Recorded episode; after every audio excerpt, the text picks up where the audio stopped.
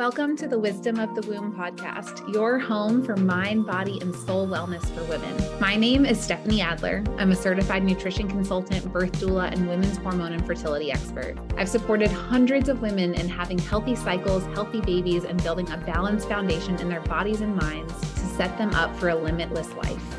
Now it's your turn. I believe a woman reaches her full potential when she trusts the innate wisdom of her body and that those women change the world. So, if you're wanting to achieve hormone harmony, have boundless energy, optimize your fertility, live a holistically healthy life, and learn how to love and trust your body to become the well woman you know you are meant to be, you're in the right place.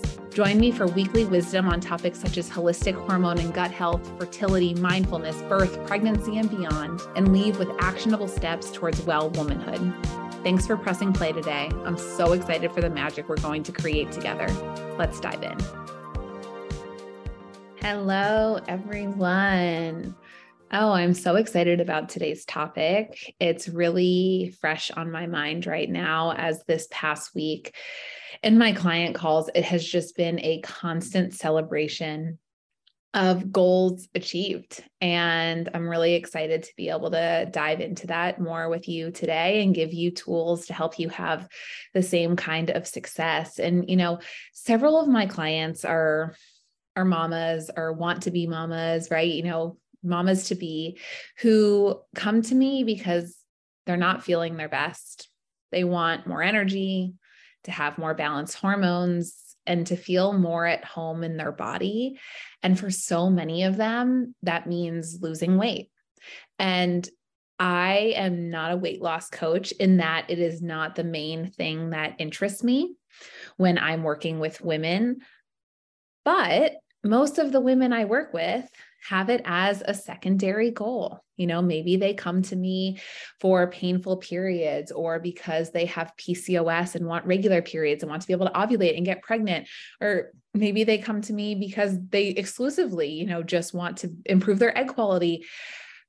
And almost always, when we're going through their comprehensive list of goals, whether it's 10 pounds, five pounds, or 30 or 40 pounds, so many of them desire to lose weight, to feel more confident in their body and their clothes, to feel stronger, to feel like their physical body is a reflection of the health that they want to feel and that they're working on as well.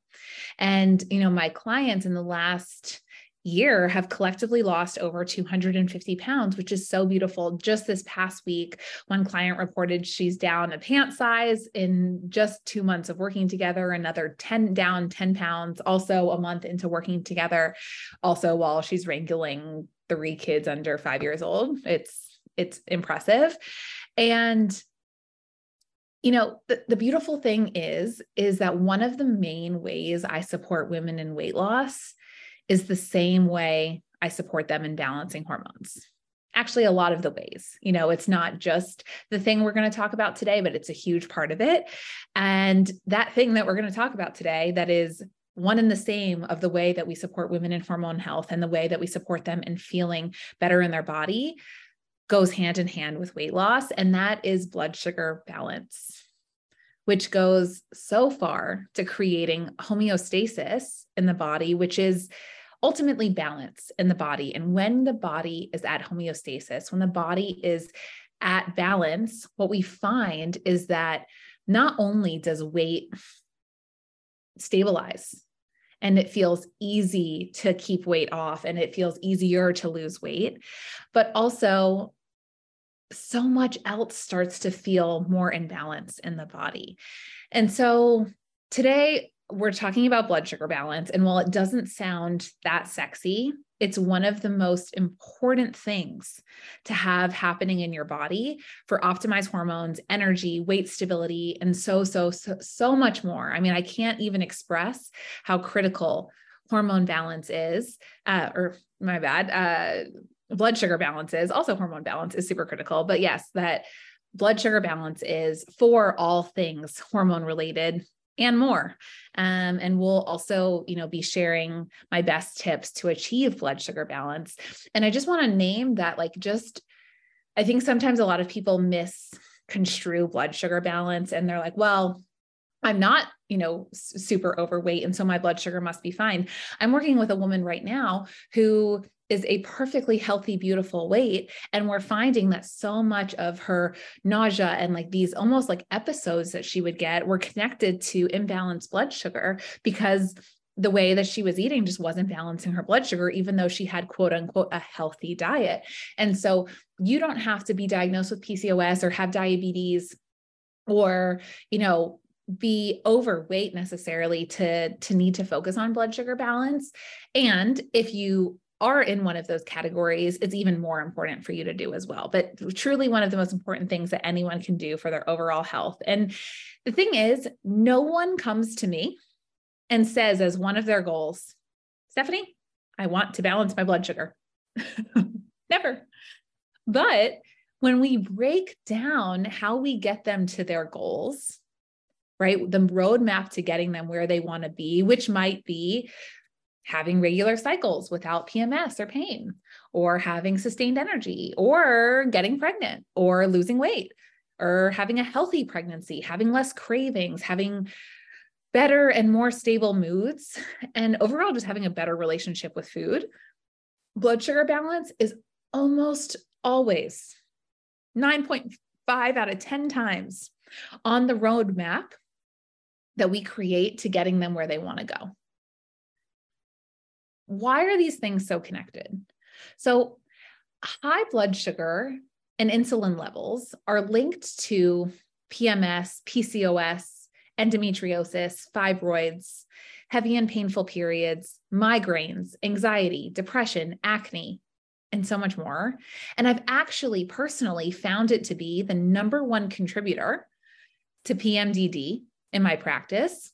And by stabilizing blood sugar, have seen clients come off of psych meds because they stabilized their PMDD so much that they no longer needed help with the psychiatric medications. Additionally, 70% of PCOS is due to insulin resistance, which is all about blood sugar balance and can actually be reversed by reversing the metabolic chaos that ensues when your blood sugar is out of balance. So, if you haven't already been bought uh, bought into the idea, blood sugar stabilization st- blood sugar stabilization is magic. Say that five times fast. Blood sugar stabilization is magic. I recently was speaking with a client who had no idea that her blood sugar needed support before we started working together. Literally none. I mean, you could have like been picketing outside her house with like stabilize your blood sugar signs and she would have just like completely not known that it was something that she needed to work on. And after a few months of working together, she thinks it is the best part of not only all the work that we've done together, but maybe all of the nutrition, anything she's ever done in her entire life. And this is a woman who has done a lot of work on her relationship with food and nutrition and figuring out what works for her. And this has been the absolute number one thing that she has ever done. So that was a long way of getting around to what how how how are these things like how is blood sugar so connected to hormone health? How is blood sugar so important for weight loss for stabilizing homeostasis in the body? Well first let's start with what blood sugar has to do with hormone balance because it turns out a lot right? We went over uh, this connected to pms pcos fibroids heavy and painful periods migraines all of these things are hormonal conditions. So eh, the thing about blood sugar is it has a lot to say in how all of the other hormones in the body behave. So insulin is a hormone and insulin is very is is like a direct correlation of your blood sugar health and its main role in the body is to keep blood sugar levels stable okay and the foundation for all reproductive hormones is built on cortisol. So, the foundation for estrogen, the foundation for progesterone, the progestation hormone, the foundation for testosterone, all of this is built on cortisol, which is also a hormone. It's a stress hormone. And we will do another podcast focusing all on this very critical stress hormone in the future. And insulin. So it's all built on cortisol and insulin, which is a hormone that regulates the metabolism of carbohydrates, fats, and protein by promoting the absorption of glucose, so sugar, from the blood into the cells of your body that utilize them for energy. So, in short, what happens? You eat, the food gets turned into glucose. Then the pancreas, we all forget about the pancreas, but it's very important. The pancreas produces insulin, whose job is to take that glucose from the blood to use it for energy by your cells. Now, if all of the foundation for reproductive hormones, your estrogen, your progesterone, your testosterone, your DHEA, is built on cortisol and insulin, cortisol and insulin are probably pretty good friends. They like to do things together, right? They're, they're, they share a lot of responsibilities, a lot of roles. And when we get stressed, remember cortisol is our stress hormone. When we get stressed, our blood sugar is impacted. And if our blood sugar is not stable, the body gets stressed and will create more cortisol. So we can kind of see how these close friends are very dependent on one another right? We get stressed and our blood sugar is impacted, we get stressed and our blood sugar spikes. And if our blood sugar is all over the place, then the body gets stressed and it's making more cortisol. So, this idea of stability and safety in the body is really important to understanding how insulin impacts hormone balance and overall metabolic health. So, what I want you to do is imagine either a large mountain range silhouette, right? So, maybe the Rockies, tall peaks, low valleys. Okay. If nature isn't your thing, this is a slightly less aesthetic visual, but you could also visualize a heart monitor that you would see at a hospital. Maybe you see it on TV. It goes beep, beep, beep, up and down, right? We see these spikes and we see these dips. We see these large mountaintops and we see these low valleys. When we do not have balanced blood sugar all day and even throughout the night sometimes, and sometimes I'll see a lot of people waking up in the middle of the night with this. We have these peaks and troughs, and we end up with an environment in the body that doesn't feel safe and stable. The body doesn't like being on these highs and lows, highs and lows, up and down, up and down. What, you know, this kind of is like a sugar high and a sugar crash, a sugar high and a sugar crash. So if you've ever had that experience, maybe when you were a kid or even more recently, where you eat a lot of sugar and you feel really high, but then you crash, or if you're a parent or a babysitter, you know what this is like. The thing is, it doesn't just happen when you eat a bunch of ice cream or you eat a bunch of candy after you know after trick or treating on Thanksgiving or on Halloween or eat a bunch of dessert on Thanksgiving this can happen with just when you eat too many carbohydrates or if you're you know you're waiting in line at Tartine and you eat half a loaf of bread once you get to the front of it because you're so hungry and you worked up such an appetite and that's what you ordered, you know, the famous sourdough. Anyways, I digress. But when we have this experience of these highs and lows in your body, what it translates to in terms of what it might feel like is hunger, inability to focus, anxiety, jitteriness, or feeling really tired after a meal. If you don't feel energized after you eat, if you feel tired after a meal, that's usually a sign that your blood sugar is not stable. And when we eat too much sugar and carbohydrates, it's which is super common these days. So, so common. I mean, I don't know if it's because the food pyramid that we all grew up with had has eating like five to seven servings of grains and a day I, I, don't get me started on that, but I see so many women eating a lot of sugar and a lot of carbs. And what ends up happening then is then the pancreas needs to make more insulin because too much glucose in the blood is toxic and it sometimes even overcompensates to be on the safe side and then we have a blood sugar crash and we end up on this roller coaster. We end up on these super high peaks really low valleys which makes the body feel unsafe okay? And i stress this pun intended, because this is what this is how do I describe it? This is like often the most basic but helpful way to think about the body and its functions. Okay. Like let's look at ovulation as an example. A lot of work goes into producing an egg, right? It's a big deal to make another human, which is the initial function, like which is the main function of ovulation, right? And if the body does not feel safe to do so, it might not ovulate. This is why commonly your period is late on a month that you travel because ovulation is delayed because your body's like, this is not the right environment. I'm a little bit stressed out. What is going on? This is why if we are in a super stressful situation, you can go and listen to my conceptions story around Burning Man, a super stressful situation. Body did not feel like it was safe to ovulate. So, I mean, this works in like the same mechanism is for weight loss. If the body does not feel safe, it doesn't feel safe to shed weight because it's stress. It thinks because of thousands of years of evolution that like stress means war, stress means famine, stress means hold on to all of this excess fat because you might need it. Right.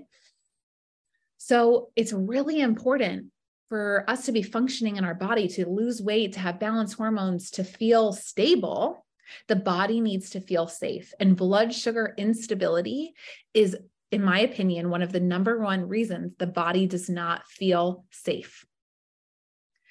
So now, when cortisol and insulin are not happy, right, we have these stress hormones and the hormone that's responsible for dealing with the metabolism of carbohydrates, protein, et cetera, getting energy to cells. When these two hormones are not happy, the precursors to our reproductive hormones, which are DHEA and pregnenolone, tend to suffer. Okay. Which then cascades to imbalances with testosterone, estrogen, progesterone, and even melatonin, which is our sleep hormone. Also, it's the body's largest antioxidant, and thyroid hormones. So now we can see the, the path where when we have cortisol and insulin, who are good friends, influencing each other, creating this body feel stress situation. They're responsible for the precursors to our main reproductive hormones. Those tend to suffer when the cortisol and insulin are, you know, in in crisis mode. Then we end up with imbalances of all of our reproductive hormones which equals hormonal acne, painful periods, infertility, struggle losing weight, you name it, right? So you really can start to see how blood sugar balance really has everything to do with hormone balance. Another thing it has a lot to do with is mood stabilization. Have you ever been hangry? Right? It's different than hungry. And some people actually don't know the difference about this. The same client that I was sharing before who thinks that blood sugar balance is the best thing that's ever happened to her and she's never, you know, known that before she didn't know the difference between hangry and hungry because she was so constantly in that blood sugar crash mode where she was always feeling hangry. But hungry is different than hangry. I can be hungry and not want to hurl my phone at my partner's head because he's humming, right? but hangry, that's another story. now, if you're on this blood sugar roller coaster, it's easy to be low level hangry all the time. Right? You might not be like like monster hangry all the time, but you could be low level hangry. It, it means you're like more sensitive to to individual like to little shifts in things. You're more tired, which affects your mood. You're more weepy. All of that can be impacted by your blood sugarization stabilization and it also impacts cravings. This is another thing the same client like no longer craves carbs. She no longer craves you know chocolate. She used to eat chocolate after every meal. And when you have blood sugar stabilized you get to feel free from the shackles of always being on this blood sugar up and down roller coaster game. And you know when your blood sugar is stable we see these very gentle rolling hills I mean, hills is maybe even a strong word, these little like mounds, um, as opposed to these dramatic spikes and dips. Your body stops being in a constant state of feast and famine and goes into safety and security mode, which is also the feed and frolic mode which is the opposite of fight or flight which is the you know a huge reason why we struggle to lose weight if we're always in fight or flight, feast and famine, your body does not think it is safe to shed weight. It's a evolutionary thing that's happened, right? Oftentimes, when there are times of stress, it's also been followed by times of famine, times of food insecurity. And some of this is really interesting and actually does have to do with uh, genetics and like where you come from and family experience and epigenetics. Like if you, you know, originate from people who experienced the potato famine, like that actually gets marked on your DNA and passed down through your lineage will create even a more challenging situation for you to to lose weight because your body really needs to feel that homeostasis because it has imprinted on its DNA stress equals famine save fat and you know i think to some extent especially nowadays we've so many of us as we've you know mated with so many other kinds of people over thousands of years have somewhere in our DNA this experience of food insecurity. So, you know, it's really, really important that why blood sugar stabilization is so important for weight loss is because it's what is responsible for helping your body feel safe. And when it feels safe and can enter that state of homeostasis, weight loss actually becomes easy. So, I'm going to give you my best tips in, for balancing your blood sugar so that you can achieve this for yourself. The first one is to eat within an hour of waking.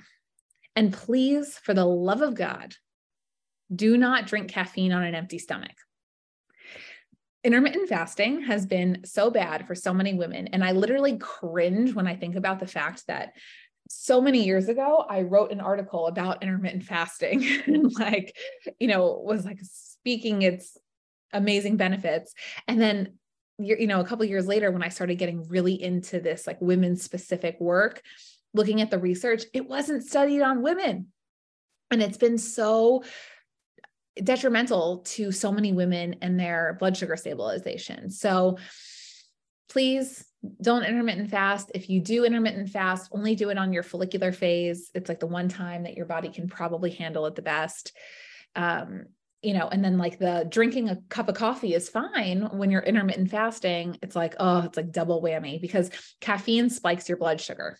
Okay. So switch out that cup of Joe for a cup of bone broth and it'll do wonders for your blood sugar. So eat within an hour of waking, have a little bit of fat or protein, please don't drink caffeine on an empty stomach. If you're going to drink a cup of coffee, do it after you eat or bulletproof it. And, um, you know, for some people, they're like, well, eating a big breakfast within an hour of waking is too challenging for me. I honestly recommend like literally starting with a cup of bone broth, just like getting something that has some fat and protein in within an hour of waking is going to go a really long way to stabilizing your blood sugar. The next tip I'm going to give you is no naked carbs. All right. What's a naked carb? A naked carb is a carbohydrate that is not dressed. This is kind of easy to remember if you think about the fact that salad dressing is always, you know, something fatty like an oil, is not dressed and without fat or protein. Okay. So a naked carb is not dressed. How do you dress it? You add fat or protein to it. So a naked carb would be eating an apple for a snack alone. How do you dress it? No naked carbs would be an apple and almond butter. Having a piece of bread, just like plain, that tartine loaf that you're just going at, that is a naked carb. Add some butter to it, it's no longer a naked carb. A banana, naked carb. Having a banana and some cashews on the side, no longer naked carb. Having a date, naked carb, date and tahini, date and prosciutto, not naked carb. You get the idea. The next tip is when you are looking at your plate of food. So maybe you have really awesome, delicious, crispy skin chicken thigh, and then a really nice, you know, cute little sized sweet potato and a big, um, a big serving of broccoli and half an avocado on your plate. Okay. That's your meal. I want you to focus on eating the fat and the protein on your plate first. Does this mean you have to like completely finish the chicken, completely finish the avocado before you go on to the broccoli and the sweet potato? No, but have a couple bites of the fat and protein sources on your plate before you move on to the sources of the carbohydrate um, to help stabilize your blood sugar. It kind of goes along with that no naked carbs bit, but basically, fat and protein are the most stabilizing nutrients, macronutrients for blood sugar. And so we want to get those in first before we eat the carbohydrates, and it's going to go a long way. The fourth tip is to not allow yourself to go too long between meals, especially when you're in balancing healing mode. Okay. So sometimes this means eating more frequent meals that are smaller. Sometimes this means just like making sure that you get those snacks in throughout the day, but you should not be going from like your 7 a.m., you know, eating within an hour of waking till 2 p.m. with no food. If you're at the point where you're like, not hungry, not hangry, anything, and you're like really at a good place and stabilized with your blood sugar, that should be possible. But if you're in, I need to balance my blood sugar mode, we really don't want to go that long without eating.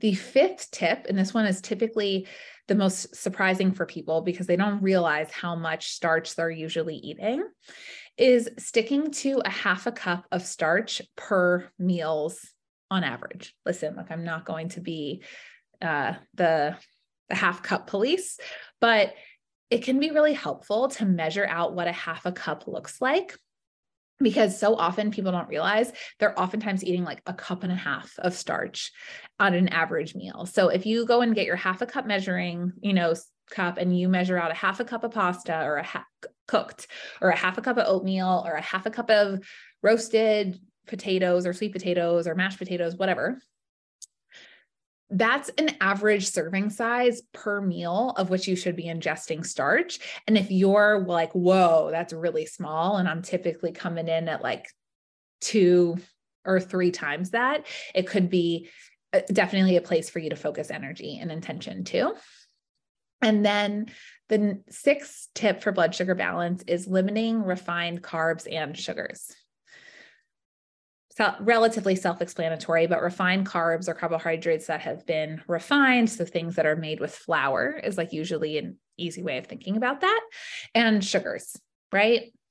Am I saying like radically limit your fruit intake? No, especially if you're just not eating it naked. Um, but refined sugars or even sources of natural sugars, like if you're someone who's making a lot of DIY treats with coconut sugar and honey and maple syrup, it could still be worthwhile to examine. Or if you're, you know, using those things as just like every day, all the time, or if you're still monitoring them as just treating them like treats. So take these tips, try incorporating one a week and see how your life transforms over the next two months. I'd love to hear how your blood sugar balancing is going. Uh, always feel free to send me a message on Instagram, Stefanie Adler Wellness, Stefanie with an F. Uh, it'll be in the show notes. So if you, a lot of people spell it funny when they hear there's an F, but Stefanie, S T E F A N I E, Adler Wellness. And let me know how it's going. If you learned something on this podcast, please leave us a review. It helps spread the good word. And I'm ever, ever grateful. And if you're struggling with any of the conditions that we mentioned above PMS, PCOS, endometriosis, fibroids, PMDD, heavy and painful periods, migraines, anxiety, depression, anxiety, or acne, or feeling stagnant with weight loss, please reach out about private coaching. I'm currently accepting a limited number of women to complete, you know, that will be completing our package before I go on maternity leave. So if you're ready to transform your life over the next four months or get on the waitlist for the Well Woman Collective, which dives into this topic so much more deeply um, and so much more, please check out the links in the show notes or send me a message on Instagram. Thank you so much for being here. Please remember blood sugar balance is the health hack that you did not know you needed, but now you do.